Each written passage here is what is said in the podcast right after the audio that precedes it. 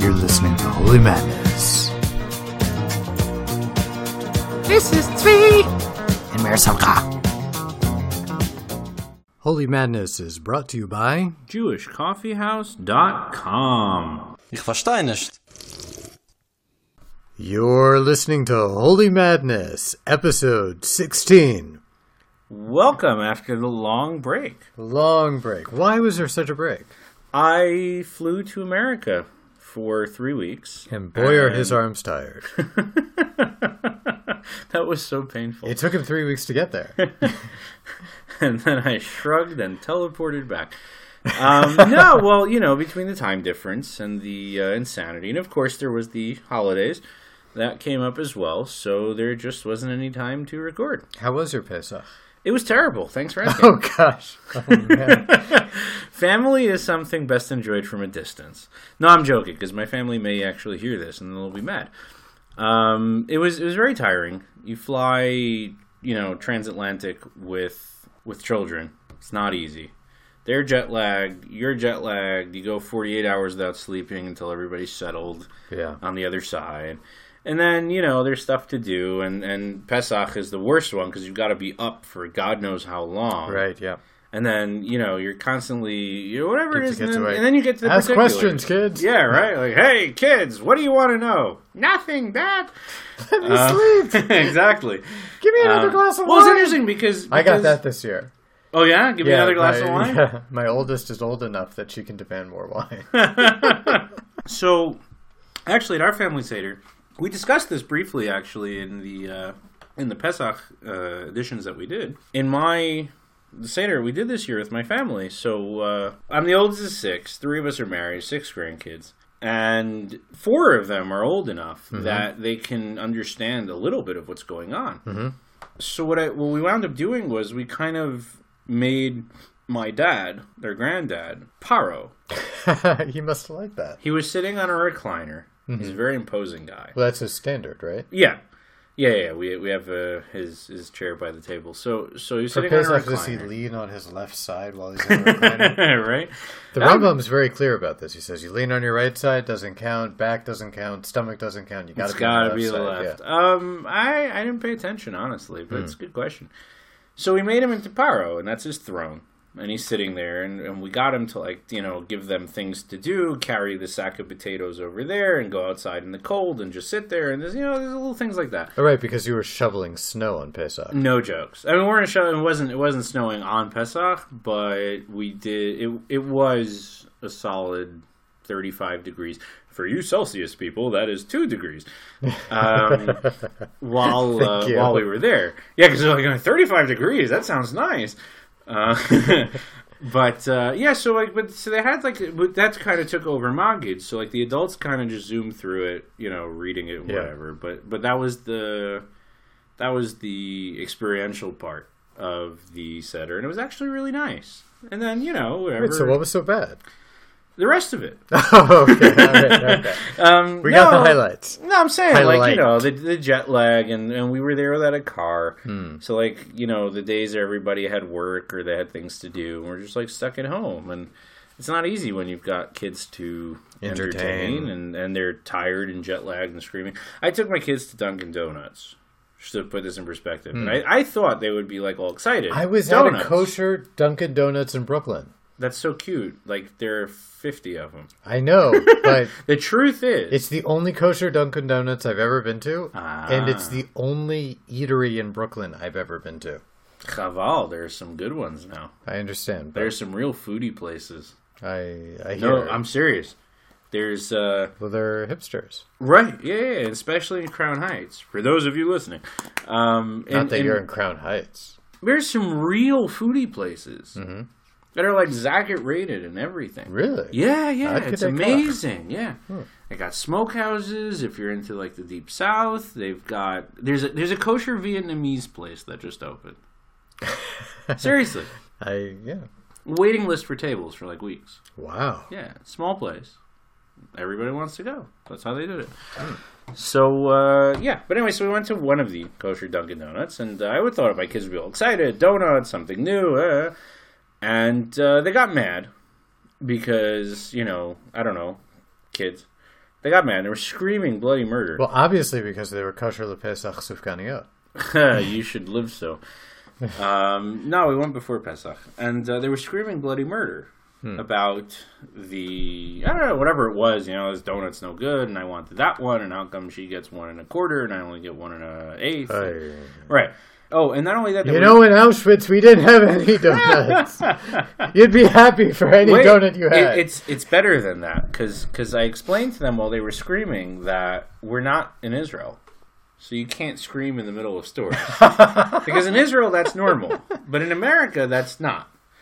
And while I was telling this to them, this woman looks at me and she says, "Oh, you're from Israel?" I said, "Yeah, we live there and we're from here." She goes, "Oh, where do you live?" I said, "Oh, we live in uh, Ramona Natziv, a neighbor in Jerusalem." She goes, "That's very nice. I live in." Honestly, I forgot some place all the way up in the middle of nowhere. I don't remember. And I said, "Oh, that's that's great." And what are you doing? She said, "Oh, we're here visiting family." And she said, "Oh, we start talking as about how it's weird and the kids, and you know they don't understand the difference in the cultures and everything." And she turns to me, and this is amazing. And I've held on to this since it happened to tell you. She turns to me and says, "You know, it's the weirdest thing. I went to shul. This was on a Sunday. So I went to shul yesterday. Right, it's in the synagogue, and it's becoming more and more common that people say a prayer. They, they, there's a tefillah for the safety and the security of the state of Israel that people in chutz la'aretz, people in diaspora, now say. Even though this is a political thing of sorts, oh, this is like a new thing in Brooklyn. right? Right, Because okay. it's so black hat, Yeah, but like they've right, started doing this at the very least for This has been standard in modern Orthodoxy Yes, for, for, years many years. yeah. But this has made inroads into the black Okay. hat community. wow. So she's like, so I was there, and they said the you know uh, thing for for the state of Israel, and I was sitting in the the women's section. I was like, I don't know. I feel like this should be the other way around. Like we in Israel should be praying for you Yeah, for sure. with everything that's going on. I do. And I, I stopped because, like, at the end of the day, that's where I grew up, and that colors a lot of how and what I think. Mm-hmm. And I was like, oh my goodness, that's so true. Yeah. We should. So the reason, hold on, it's great I held on to this to tell you this until now, this, hmm. this anecdote, because my sister was over before, as you saw, and she went to this store look today here in in Yerushalayim, in Jerusalem, and she was looking to buy sunglasses. So she goes to the store, and the hmm. guy says, "How much is sunglasses?" The guy says, 30 shekels." She's like, "Okay, it's a little too much." She starts to leave. She says, "No, no, no, no." I understand today in America it's very hard making living for you special price 20 shekels. Oh. I heard this and I said, We've reached the point where Israelis are giving discounts to Americans because of the economy. It's crazy. Oh my goodness. and then I remembered this woman and this Dunkin' Donuts and I was like, wow, there's a there's a lot to, to deal with To, here. to contrast with that, so in my neighborhood last night we have our block party celebration for Independence Day. yeah. And Happy birthday, Israel. happy birthday, Israel! 70 you look years. great for 70. I got to tell you something. And I don't say this to everybody. You look marvelous. Absolutely marvelous. She really does. She does totally. She does. And Great I'm sitting next to one of my. Uh, I'm sitting next to one of my new neighbors. His name is Pinchas, amazing guy, and uh, he's from Brooklyn originally. Oh, nice. Yeah, I couldn't tell you which street and this and that. I'm not that I don't of know. Yeah. But he tells me that back in the late 70s, he was a student at Bar Ilan, the university where Okay. I work. Yeah. And one time, his father, who lives in New York, but fled to New York after or during the Holocaust, basically, and had come to visit him at Bar Ilan. And so he brings his father onto campus, and somebody rushes out to greet them and gives them a whole tour of campus. And he realizes halfway through what's going on. It's says, a fundraising thing. Dad, you know, they're only giving us this tour because they think you're a rich American. This guy is a refugee from Poland Right, yeah. who has not a dime to his name, who scraped together cash for years so he could visit his son in, in Israel. Right. But, but, yeah, that's what it used to be. Yeah. Yeah. And and here we are. It's, Yeah. it's incredible. Uh, my dad was here in the summer, Mm-hmm. and my father's memories of Israel are from the 70s Mm-hmm. as well. Uh, he was here as a student in yeshiva, and he was here, you know. He was here in Yerushalayim, right? Yes, he was here like as part of some program where these uh, high school, public school kids were getting these internships. Uh, and it was a way for them to see Israel and to get some, you know, good resume builders and this and that. So he'd recruited a bunch from his job, and so they flew him out here to see the program. You know, like a reward, I guess, for for everything he's done. So he had this meeting. We went out for lunch with a couple of kids in our neighborhood by the first station. For those of you that plan to come to Israel, the first station is a fantastic place to come see. Hatachana Harishona. Yeah, good luck saying that. And uh, and then he had this meeting at Hadassah Ein Kerem, the hospital. Mm-hmm. So I was like, I'll drive you.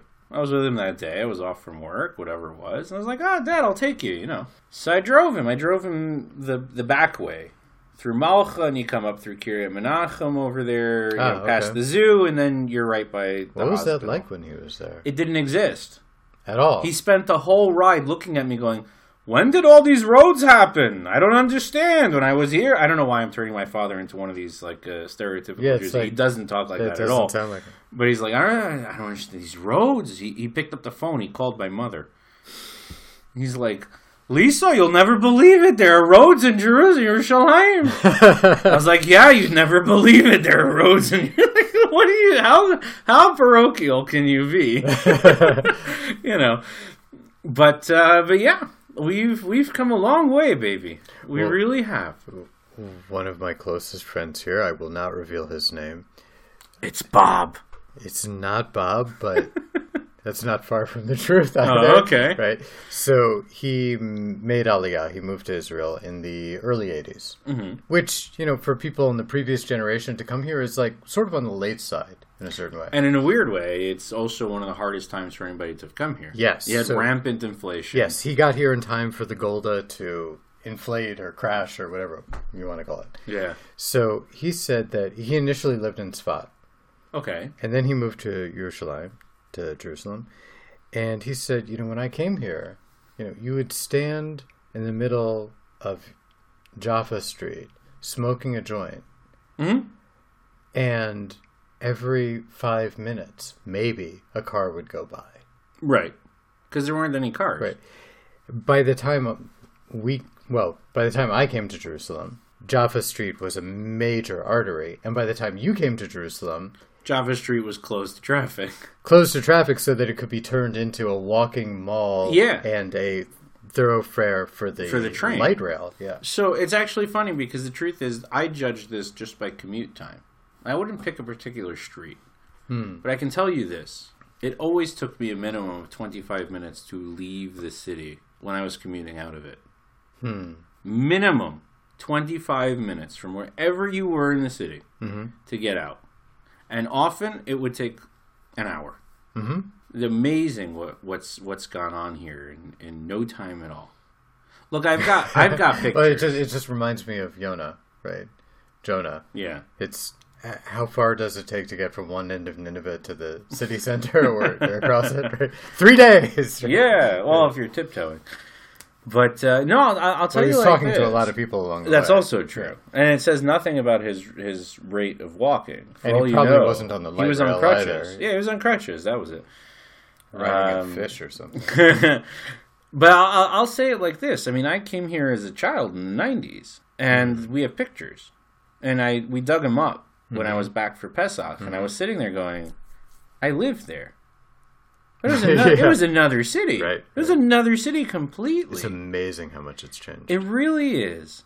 I mean I made Aliyah in 2003 so now it's Yeah, I don't want to date you, but I was in 11th grade. When I came here, the jokes about how bad Israeli service were, what, how bad Israeli service was, weren't jokes. They were for It was real. reality, It was just yeah. like, the service is awful. You could sit in Misrad HaPnim, the Ministry of the Interior, for God knows what, for literally days on end, Yeah. right?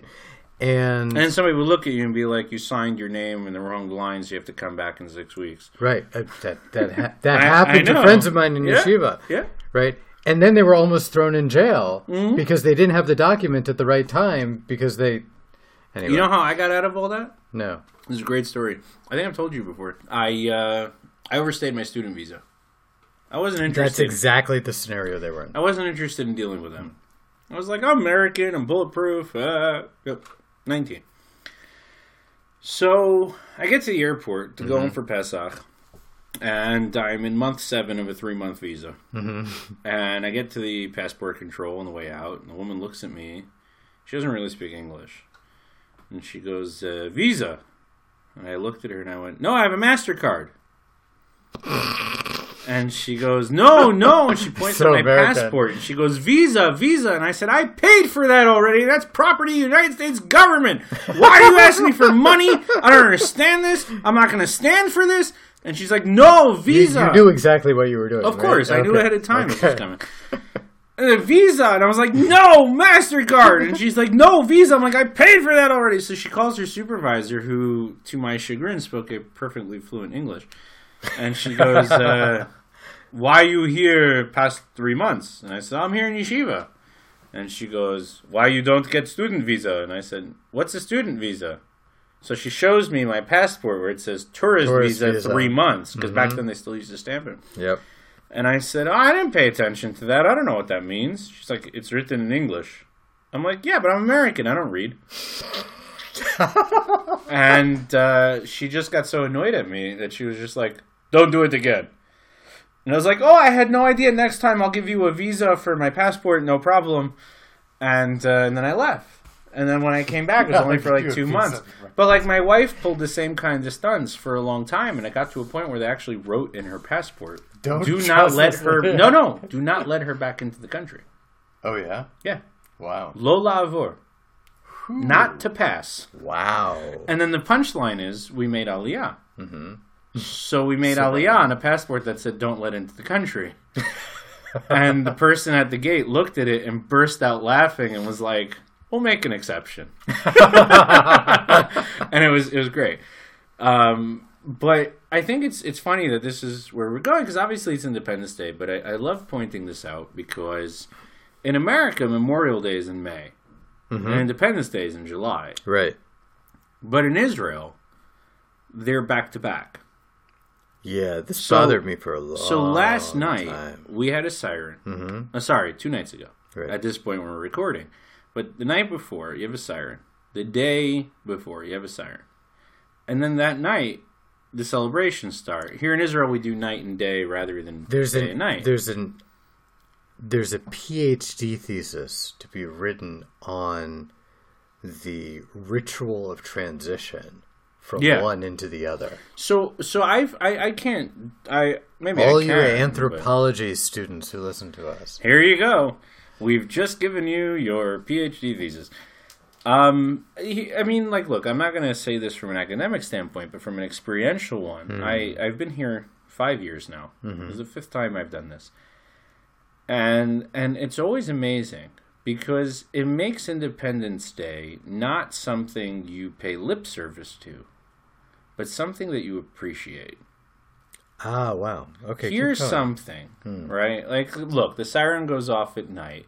It's like eight o'clock, mm-hmm. and the whole country stops. If you're on hmm. a highway, you will watch every car on the highway pull to the shoulder if they're not there already in anticipation, right? Right. And then people will get out of their car and they will stand, Stand. and they stand in silence for a minute, it's as long as the siren goes, and then everybody goes along their way. I was in the mall yesterday for the day siren. Hmm. Now, mind you, the mall set up a small memorial in the food court, which is in the middle of the mall. Uh, flowers and a picture, Ah, mhm. and you know, a little uh, prayer over Mm-hmm. there, and like everybody congregate. Let's say I was, I happened to have finished my business there, and I was ready to leave.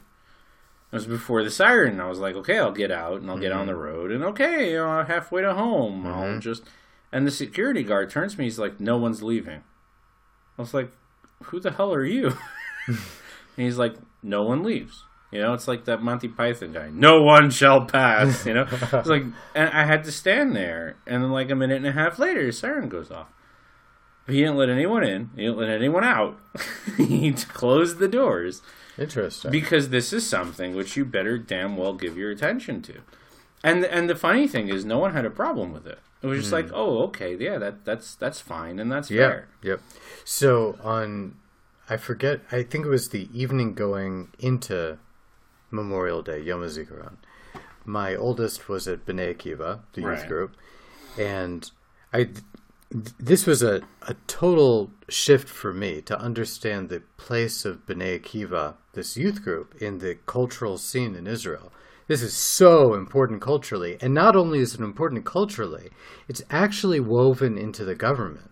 Mm. So when a religious girl finishes high school and comes up for her mandatory national service period, she could very well be doing national service through or for B'nai Akiva. That's how much this is enmeshed in the government. It's Right. and, and the truth is, the state was founded by youth movements, Correct. which is amazing. I have Shomer at Sair. and- Exactly. yeah, yes. exactly. So, my daughter, I pick her up from from youth group, and we're driving home, and I ask her, "So how was it?" And she said it was good. I said, "So did you do something for Yom HaZikaron?" She said, "Yes, we did." I said, "So what did you do?" And she said, "Well, we we learned about different Chayalim Shenaflu, different fallen soldiers." I said, "So, so what? What did you hear?" And I was shocked by the reply that she gave me she started to tell me the names of the particular people she learned about Right, and their stories. and their stories and their families. how they fell, Yes. why they fell, and what can yeah. So one is the brother of a Rav, and another is an Olaf from Texas. And I asked her, "So did you hear about my friend Michael who fell in Lebanon?" She said, "No, they we didn't talk about him this year." Right, as if in other years. But like, I'm a little bit insulted that right. you didn't talk about my but, but that's funny because television shuts down for Memorial Day, and all they do is show all the names. Mm-hmm. Yep. Everyone is memorialized, and and the thing that that gets to me, and the reason why this is powerful to me, and I'm a cynic. You know that. No. Yeah. And, and any of our listeners know that too. But the thing that gets to me, May I refer you to episodes 1 through 15? and 17 through whatever, but the thing that gets to me is it places Independence Day in context.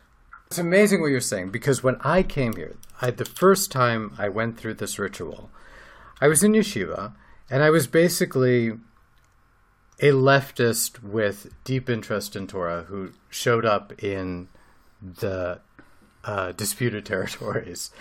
And uh, the Rav I was studying with took me to his uh, home community, and we're there for the transition. And I'm just looking at this going, this is so manipulative emotionally. Okay. A totally cynical perspective, which I didn't even realize was cynical. You know, I'm looking at this As if you're some, you know, from cold, the detached, enlightened uh, American perspective. calculated. That, like, listen, I understand that you're going to have your Independence Day on this particular day, but your Memorial Day. Why the hell would you put it the day before? Right, it's just cynically Except for the exploiting sake of exactly for the sake of exploiting the emotional roller coaster of this. And I held this way until just a few years ago, actually. So for me, But for you to say it this way, that it's putting it in context, is totally true. And I only started to feel that two or three years ago. So it's interesting because I came here yeah. five years ago, and and that was my immediate experiential reaction. It was just like the fact that we have this is not a given. Yeah. It's not a given, No. and we have this because people made these sacrifices. Yes. I'll tell you something crazy. You Mm-hmm. can find it on YouTube. I don't know where because it was passed around on WhatsApp. But there's a Haredi yeshiva. These are ultra ultra orthodox. Black and white, look like penguins. Yeah, the monochrome Judaism. Ostensibly hate the state. Exactly. Yeah. No, no, exactly. But this was a it's a high school, Mm-hmm. and it's for the kids that don't have. I'll say it in Yiddish. I'll say it in English. They don't have the Sitzfleisch for learning. they don't have the ability to sit for 17 hours a day. Now, many of you are going, me neither. Welcome to yeshiva. Some of us did do that. that, Right. then- Some of us did do that. Um, it's not for nothing that we get the uh, reputation that we do for being good at law and accounting and doctors and whatever else.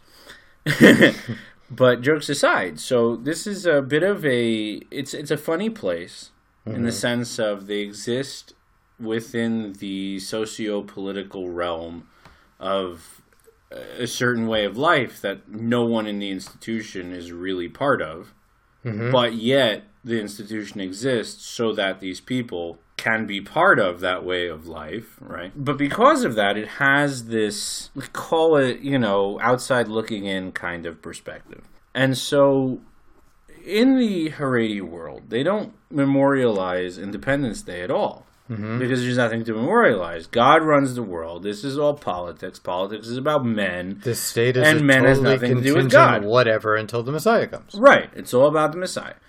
But so what what the leader of this school did, and the, uh, the Israeli television covered this, and that's why it's on YouTube. Uh, was they they did something for Memorial Day, for Yom HaZikaron. So he passed out pictures and short tidbits on different people who died. Wow. So Roi Klein, I want to say, I don't remember his name. The guy jumped on a grenade, Yep, yep, yep. save his friends, mm-hmm. right? So he so he explains to him, and as he jumps on the grenade, he screams Shema Yisrael. Right. So his point to them was, you know something? You look at all these chilonim, you look at all these secular people, and you say, oh, they don't know anything. They're not. They don't keep Torah. They're they're nothing. He says they're not nothing, because when that guy jumps on a grenade, they die. Says Shema Yisrael. Mm-hmm.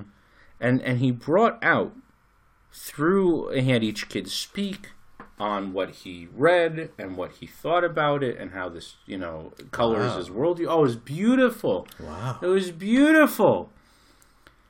And he brings us, you know, this is what he had them bring out that these people sacrificed so that you can be here. Mm-hmm. Whether you want to understand be here in a political context or an existential one, you live on these, you know, four by 4 mm-hmm. uh, space of land. Mm-hmm.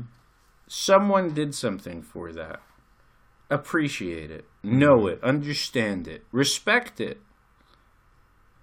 This is, this is an amazing thing. So when I came here, that was my original experiential reaction. I'm only here because people chose to die so that I could be. And even if it wasn't an active choice, it was a passive choice. Eh, a kid got drafted. What's he gonna do, right? Goes to the army. What's he gonna do, right? He gets shot. What's he gonna do, right? But he died so that I could be here, and his parents buried him so that I could be here, and his parents live on so that we could be here. Yeah. And it made me actually be mad that in America they don't make this connection. Granted, anyone alive today. Oh, that the Americans don't connect their Memorial Day to their independence. Day. Right. Now, Uh-huh. granted, anyone alive But today. the history is so different. Correct. It's- I was about to say. Yeah. Anyone alive today, except for your great grandfather, if he's still with us, never saw a war that directly affected the actual United States of America. It was always in terms of world political policy. So Vietnam didn't actually concern America. No one was going to attack San Francisco, whether we went to Vietnam or not mm-hmm. but it was about the ideology and it was about the worldview and it was about values and whatever these things are. So I understand. Great grandfather. my great my grandfather fought in Korea. Just to time this, I have one grandfather who was in the army for Korea, another grandfather who fought in World War II. Oh, hang on, Step grandfather who fought in World War II. But here's the thing: it's only World War II. I'm not that much older than you. No, I understand, but I'm explaining. My grandfather served in Korea. He did not serve in World War II. Mm-hmm. He's also dead. Marlboro's to blame for that, but I'm saying he's not around. So, I understand why people would see it in the cynical light you were saying a moment ago, in terms of how like this is obviously manipulative to bring up patriotic, uh, you know, whatever. But at the end of the day, people die so that you may live. Mm-hmm. That is not a small thing. It's not a small thing. Someone gives their all in the most literal and raw sense of the term so that you can carry on drinking Starbucks and complaining about the mall's Wi-Fi. That that's just that's just wow. And again, I'm I'm I'm not saying this in a accusatory tone, and I'm not saying this you know, to make suggestions about how things should be, and it's not a political statement. It's just a, a sense of wow, that mm-hmm. where you stand is on the backs of other people. So I've been thinking about this from maybe a slightly different angle. Some years ago, two years ago, I think, it was a sweltering hot day, and I escorted the American fundraising team for my university, Bar Ilan, into the faculty lounge for the Faculty of Law, the law school at Bar Ilan, top law school in Israel, by the way. Hmm. And the dean of law started to explain to them in accented but elegant and clear English his new program, the Center for Jewish and Democratic Law. Okay. Now, it was hot. The walls were sweating. Okay. And we brought That's in, every summer here, to we, be fair. we brought in cappuccino to keep people awake through this thing. And at the end of his five, ten minutes of talking, one of the senior members of the American fundraising team started to ask questions, clearly thinking he was asking good questions, and clearly not understanding even the motivation for such a center. And the Israelis, including the, the immigrants like myself, were all just ticked off. Like, how could these people be Just so shut clueless? up already, yeah. But but I was so annoyed that somebody had palmed my cappuccino. I was exceptionally alert. I was not, you know, languid because of the the heat, and and I understood exactly what was going on. And what hit me was that for the Americans, particularly the secular Americans who were there, there's just no sense of tension between Judaism and democracy. They're the same thing. Dafka in America, you have a democracy, and it's the democracy that allows you to be Jewish because Without it. without it, you know, there'd be pogroms, Yeah. right? Um, but you know, America is in in some auxiliary sense like the promised land for us. For them. For No, no, I'm I'm saying that on purpose. yeah, I hear. For that kind of person, that is the promised land. I'm going to only say this parenthetically, and we are not going to get into it. Maybe some other time if we want to stir up controversy. But for the left wing secular Jew, America is the promised land. Yes, close parentheses. Exactly. Yes, And now we'll, we move We'll go there another time.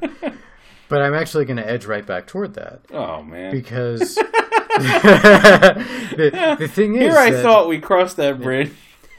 the thing is that that here in Israel, people have uh, practically everybody agrees. Yes, we should be Jewish, and yes, we should be democratic. In fact, uh, Rivlin, the, our president, in his speech for Independence Day, once again dutifully affirmed that we are a Jewish are and democratic state. yeah. Yes, and it's not quite pablum because it actually means something to people, but it's so important to say it and it's so obvious to everybody, right? Everybody agrees this should be the case.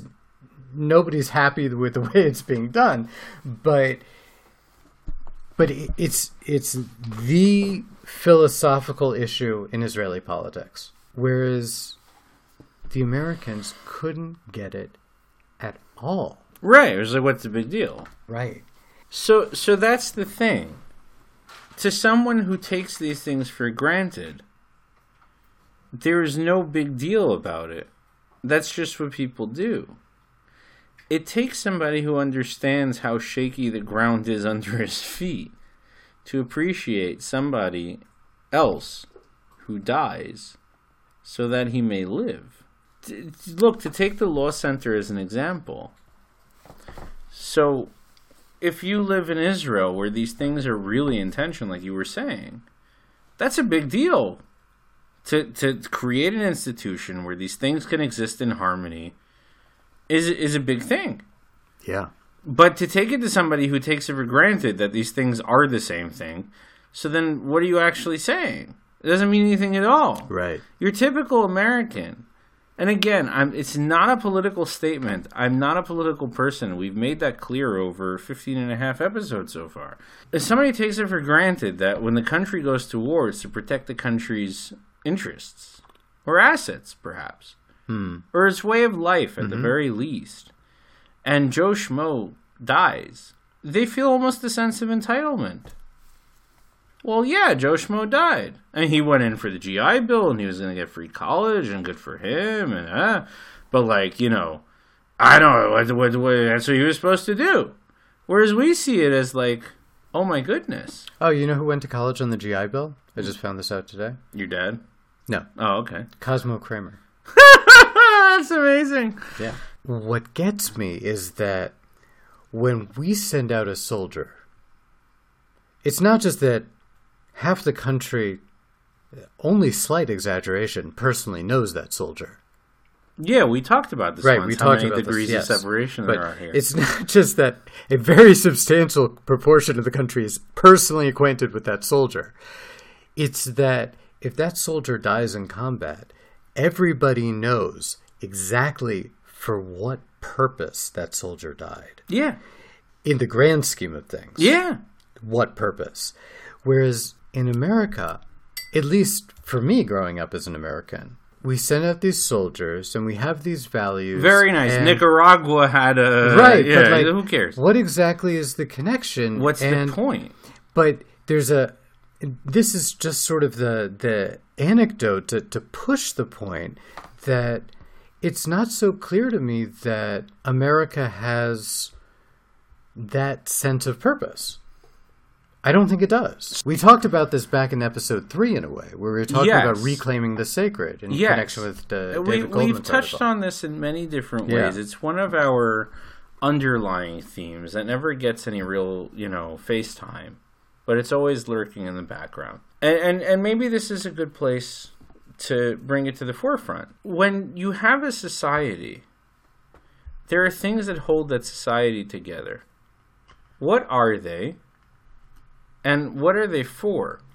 Mm-hmm. Are important things Yeah. if all that holds your society together is a currency, for example, or a space of geography, for example, or even a social contract which is committed to defending liberties. well, hang on. Okay. I'll get there in a second. So, whether it's a currency or geography or some weird half baked ideology, it never answers what was the point. But here's the thing I've met people, and so have you, who are relatives of these people that we're talking about. My God, when um, on Yom HaZikaron at the very beginning, uh, when we daven the evening prayers, after the the main service, we said an additional prayer relating to the soldiers who had fallen, and we mentioned the names of all the relatives for the people in the neighborhood who had fallen, and like half the Beit Knesset, Was half the synagogue is is, mentioning people. Yeah. yeah. So, like, look, I, I don't even have these kind of communal ties. But through my work, through my friends and friends of friends, you meet these people and you get the impression that if they had the choice again, it's a sacrifice they would make. Which is amazingly off putting mm-hmm. to, to somebody who grew up the way we did. Mm-hmm. What are are you serious? Would anybody whose son died in Iraq I thought you were just going to start that. Either with, Stop that with amazing. But, but but again, I'm saying anybody whose son died in Iraq, mm-hmm. either war, whose mm-hmm. son died in Nicaragua, whose son died in, in Vietnam, look at it and say, "I do it all again," and not for some weird ideological or political rationale. But that's like the whole trend in American politics. No, we wouldn't have done that again, and no, we wouldn't Except do that again. right. So, but the thing is, Like, were our values wrapped up with this? Yes, but somehow the calculation was wrong. It would have been. ah, And by the way, I said this to my wife. You know, Barbara Bush died a couple days ago. Wow, I didn't realize that. and uh, W eulogized her, and, and, and a clip of it made it to to Twitter. Eh, no, it was a cute thing where he was saying how his mom kept her sense of humor to the end. He used to needle her, and she used to needle him, so he visited her in the hospital. And the doctor walks in, and, and she says to the doctor, this nice woman, she says, Do you know why George turned out the way he did? The doctor is like a bit taken aback and he's like, no. And he says, it's because I smoked and drank while I was pregnant with him. Oh, And this is what he's eulogizing with, which was actually very beautiful and humane. But, and again, this is not political, but I'm very struck by how wonderfully human hmm. George W. Mm-hmm. Bush is. Mm-hmm. And I'm going to say why. This is a man who, when he left the White House, has done two things. He paints, mm-hmm. whatever. Actually, not bad. And he visits the war widows of the hmm. people he sent to die. This is not a PR move. No one knew about this for years, and it only came out because one of these widows said something. Mm-hmm. His thing was, I sent your husband to die. I had my reasons, I had my rationales. I was the leader, and these are the choices I felt were best to make. But I will not overlook the actual cost that is paid by people for those decisions. And so I'm not coming to do some kind of PR move where I pat you on the back and I tell you your husband fell for some noble cause. I'm here to share your pain that your husband is dead because I'm the reason for it. What a man! yeah. What a man! And and it only struck me in contrast how we take that for granted here. Yeah, that's true. Yes. We just take it for granted. Of course, the prime minister will come to make a Shiva call. More than that, but of course your husband fell for a reason, and of course we all share in that sorrow. And of course we can all see the reason he fell. Right. We don't enter into extraneous wars. We're not interested. Every single one of our wars is an existential war. Fine. But but look, we've had many reasons to go to war, and uh, weirdly, we don't take them all. That's true. We don't. It's ta- and and when look, Bibi Netanyahu, for all that's said about him, touts himself as Mister Security. He's extremely cautious. He's committed ground troops to a war once in 20 years. And if you think for a minute that part of his rationale is not what we're talking about, you're a fool. He knows there needs to be an answer. He knows that life isn't cheap. His brother fell. Yes, He knows it exactly. personally. Yes. He knows what that cost is. And he's not willing to take it over something dumb. I'm not a Bibi fan and I'm not a Bibi supporter and this is not a political, you know, rah-rah thing at all. It's just a statement of fact. People here have that sense. The the the point is this, and this is where I kind of want to focus on.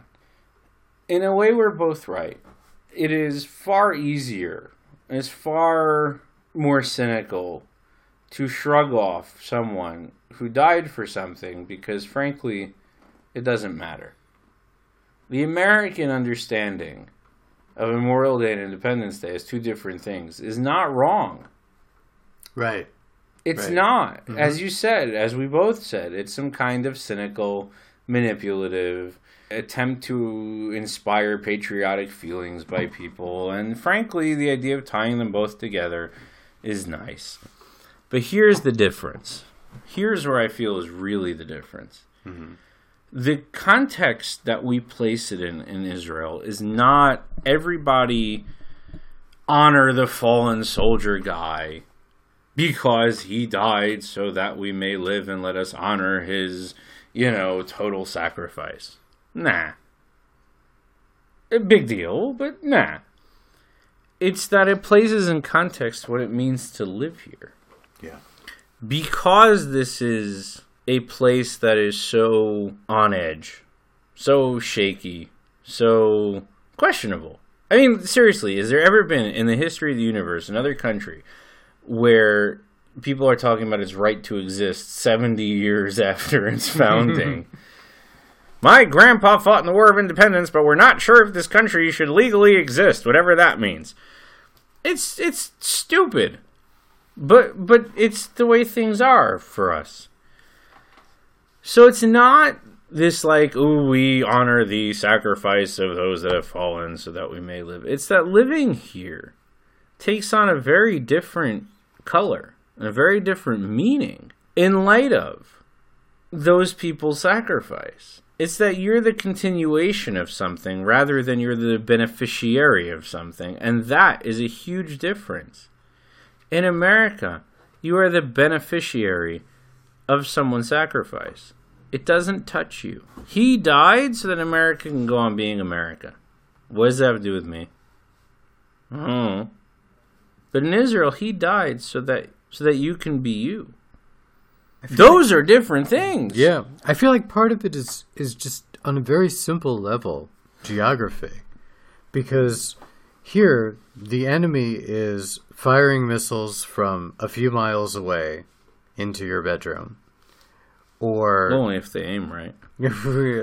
and usually they don't. Thank God. Yeah. but the proximity is very close, whereas America is, to its great benefit, very far away from everybody it's ever fought. So, whatever the threat is for Americans is abstract in a certain way. Your boy goes off to fight Somewhere somewhere, else, yeah. and then comes back, hopefully, and and if the person fell in battle, you know, God forbid, they come back and and even the mourning must be abstract in a certain way. But part of it is also what the nation is built on. This is something that gets very little truck in in the modern talking head sphere and is very interesting to me. That's why we don't do video, by the way. Because we don't want to be talking heads. We're and if just we voices. do, we will be sure to show our elbows. What a country stands for is very much subsequent to what a country stands on, and vice versa. Hmm. And vice versa. Well, it seems like the standing for should have something to do with the standing on. But here's the thing. So most people say that. And then they wind up with this idea that life is as worth as some finding something to die for.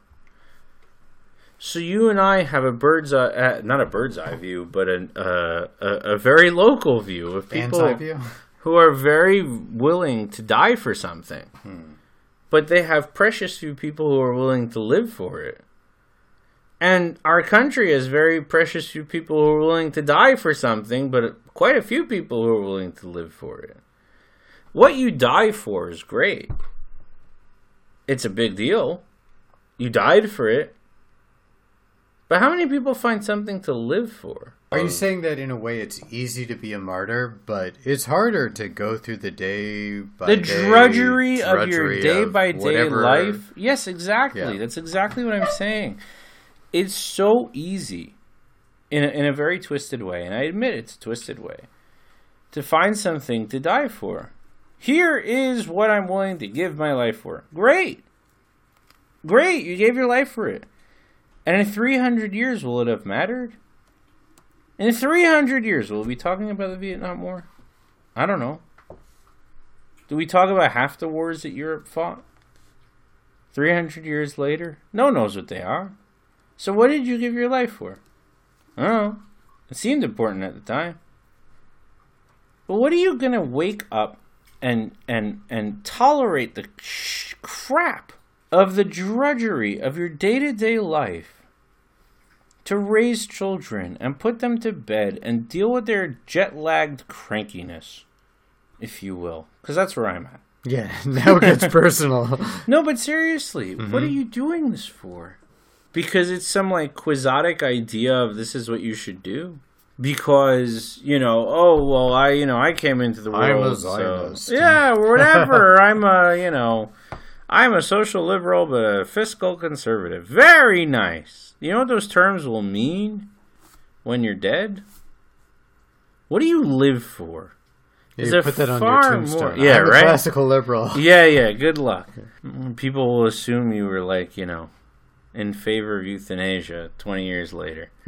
no, I'm serious because these things change so rapidly. What does that mean? Right. What do these things mean? Mm-hmm. And and we're blessed. We live in a country where what it means to be a Jew is been meaningful for thousands of years. I'm not pretending that this is an easy thing to do. But finding something you live for is a far different and far more powerful, far more difficult thing than finding something you're willing to die for. In a way, these are complementary but very distinct modes of self expression. The point is that they have something in common. Yeshikone olamo b'shachat.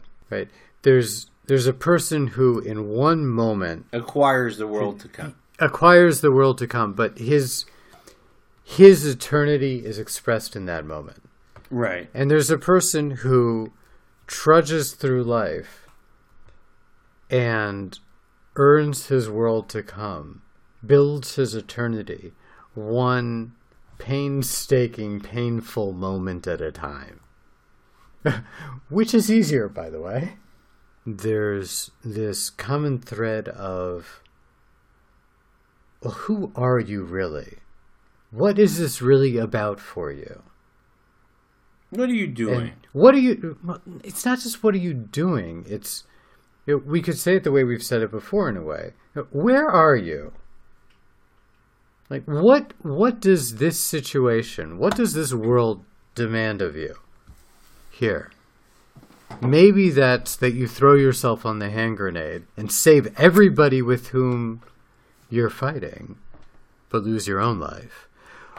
Or maybe that's that you're a hundred thousand shekels in debt, but you pick up and you go to work and you try to keep it together somehow and scrape together whatever you can so that your kids can go to college, whatever it is. Thank God college here is less expensive, right? right? What what what are you doing and why are you doing it? Is a far harder question to answer.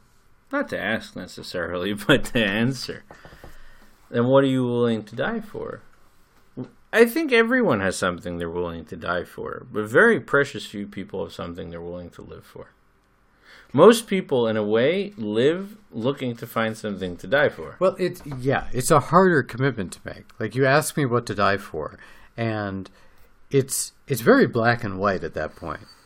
You ask me, would you die for this? Yes or no? Right. Like, okay, you'd answer that, right? Okay, now tell me, are you willing to commit the next? How old are you? Eighty years of your life to doing this over and over and over and over again? for no discernible purpose or reason or reward. Uh, maybe, maybe not. Right, But, that's what I'm like, saying. And remember, when you're on your deathbed, this thing that you've been doing for the past 60 years or whatever it is, That's your life. that's your life. That's what you're going to remember. That's what you're worried about. That's what's in your will. That's that's the whole yeah. yeah. Yeah. What are you willing to make that? Oh, is it this business? Is it that business? Maybe you'll have two businesses. Maybe you hate business. Right. and, and then what? And then what? But but but that's an amazing thing, and it's one of the reasons I, I think I'm I'm convinced that people who travel here, and you know they they all say the same things. Oh, the shawarma and the falafel and the views and the this and that, and what they're really trying to say. And they don't have the bandwidth to. I'm serious. They don't have the bandwidth to to contemplate. It's because they have that crappy American mobile system. Whatever, whatever the reason is. I think the only place to be really is here in Yeah, South. Korea. I mean, exactly. but like what they're South Korea's way saying better is, here's by a place where you're alive. Mm-hmm. And what I find amazing, what I find amazing, is people who come here have a sense of being alive. In in many places, you need to get on a roller coaster to remind yourself that you could die. Or do smack. Right. Whatever, either one. Hopefully it's a roller coaster, but either one. And and people here are just in love with their lives, however dreary and pitiful and pathetic they may be. Right, that's the shocker. Whenever the happiness statistics come out, Right, we're always in the top ten. like, And really? and no, but here's the funny part. And then when they do the emigration statistics, Mm-hmm. they discover that a fully third of our country, if given the opportunity, would live somewhere else. Which is weird. If you're fully If happy, you're so happy there, why, why, are you you leaving? Well, be- maybe it's because it's not about my circumstances; it's about who I am. or the other way around. I'm happy because of who I am, but because of my circumstances. If I had the ability to earn a living and spend Yes, ten yes. years living somewhere else, mm-hmm. and then I'll I'll save up enough money that I can pay off my debts. But like, who are we kidding? And Goldman points this out all the time. David Goldman points this out all the time. Israelis are in love with life because they're immortal. I mean, obviously they're going to die. Well, what does that matter? Right. But that's the point. They look at it as what does that matter? Mm-hmm. Jews are timeless. And if you're timeless, then time doesn't matter. We've been dying for years. I've been doing listen listen, Sonny boy. Listen, When I was your age I died five times. Uh, my grandfather aside- died, my and his grandfather great-grandfather died. Tradition. but but jokes aside, there's something very true to that. The the most look. But I mentioned George Bush before. This is this is a nice way to come full circle and and close. George Bush eulogized his mom by saying this is a woman who believed in the afterlife, and she looked forward to being there. Hmm.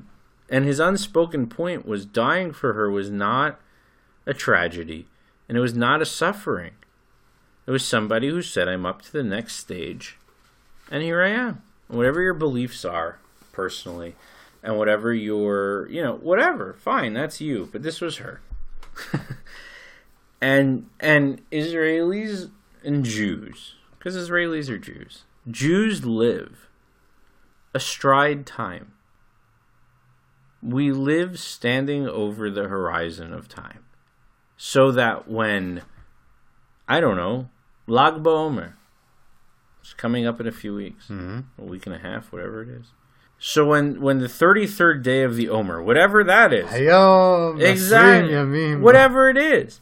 But this is the funny thing. When it comes, people not just commemorate things, they re experience things. We don't look at time as something that happened, it's something that happens. Yes. Today, we didn't just celebrate, oh, it's been 70 years since our independence. We celebrated independence. Mm-hmm. How many Americans, and, and again, many of you may come to the you know the Facebook group and be like, "Excuse me, I do this all the time," but Well, but I- you're a minority. How many Americans sit there on July Fourth and truly give thanks that they are independent? See, it wasn't just lip service when I was growing up, where I was growing up. But what Independence Day was about wasn't so much American independence, it's about what values do Americans have today. And that's a very different thing. Correct. It's become abstracted. It's what we do, it's not What we are. our existence. Right. And listen, this has been a, a theme of yours. And I'm giving you the credit for it. Saying Or blaming me. No no no. I'm giving you the credit for it. We we have talked about this much, but it's your chidush. It's your novel insight. It's not who you are, it's where you stand. Values are about you. Values is this is what I think is important. Where you stand is very much a, a function of who owns the ground you're standing on. We look at life as a culture or civilization, society, community, group of people, nation, religion. I don't care. Pick your word. And it's amazing, and we'll spend a full episode on this sometime. How we weirdly sit at the nexus of all these See, we definitions. just- The way we look at life is not predicated on on who. It's predicated on what or where. What are you? Where do you stand? I don't care who you are. That's ephemeral. Like we pointed out as a joke.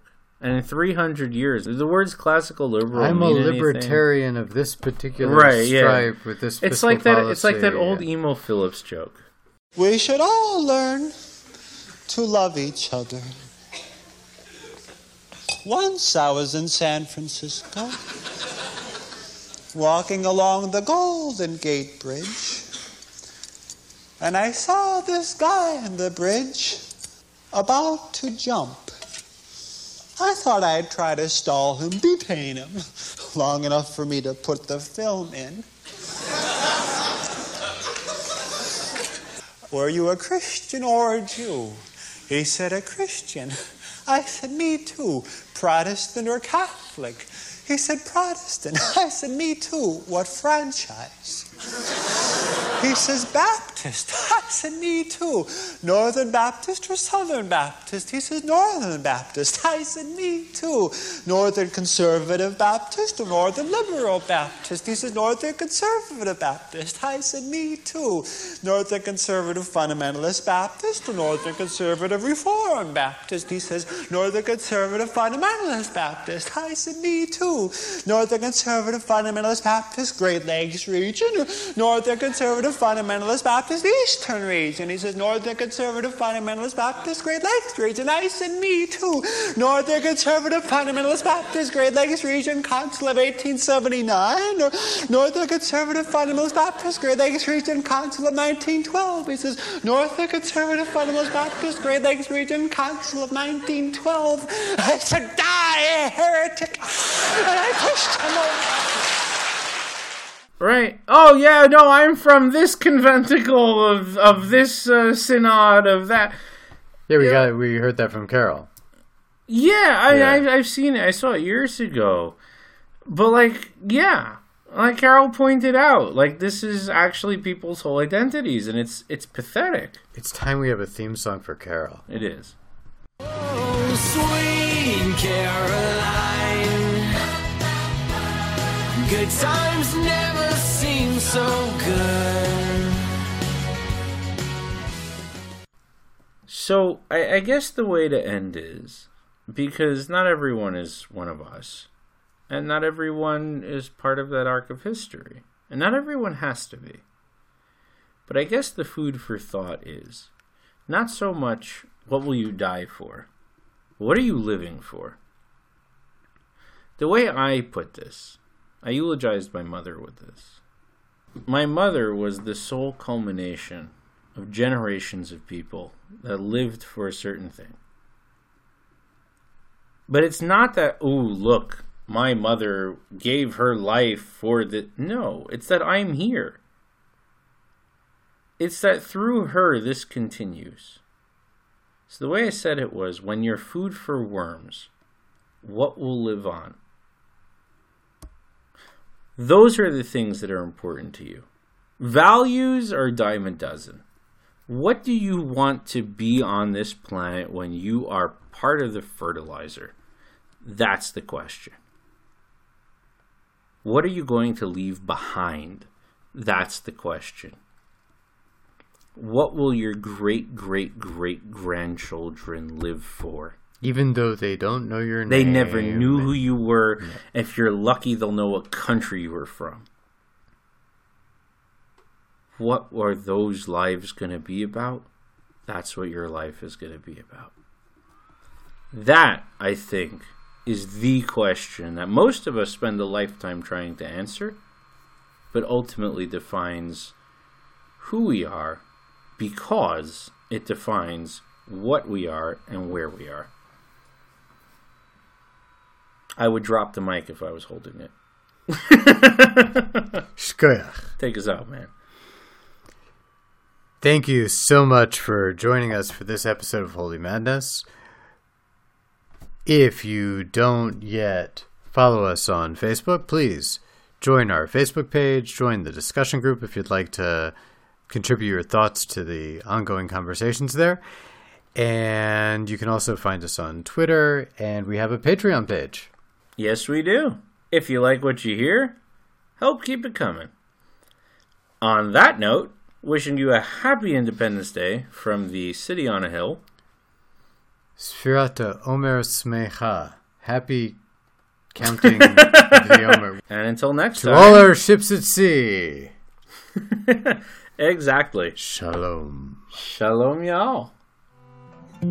בך תלינו תקוותנו אלוקי כל העולם אתה תקוותנו.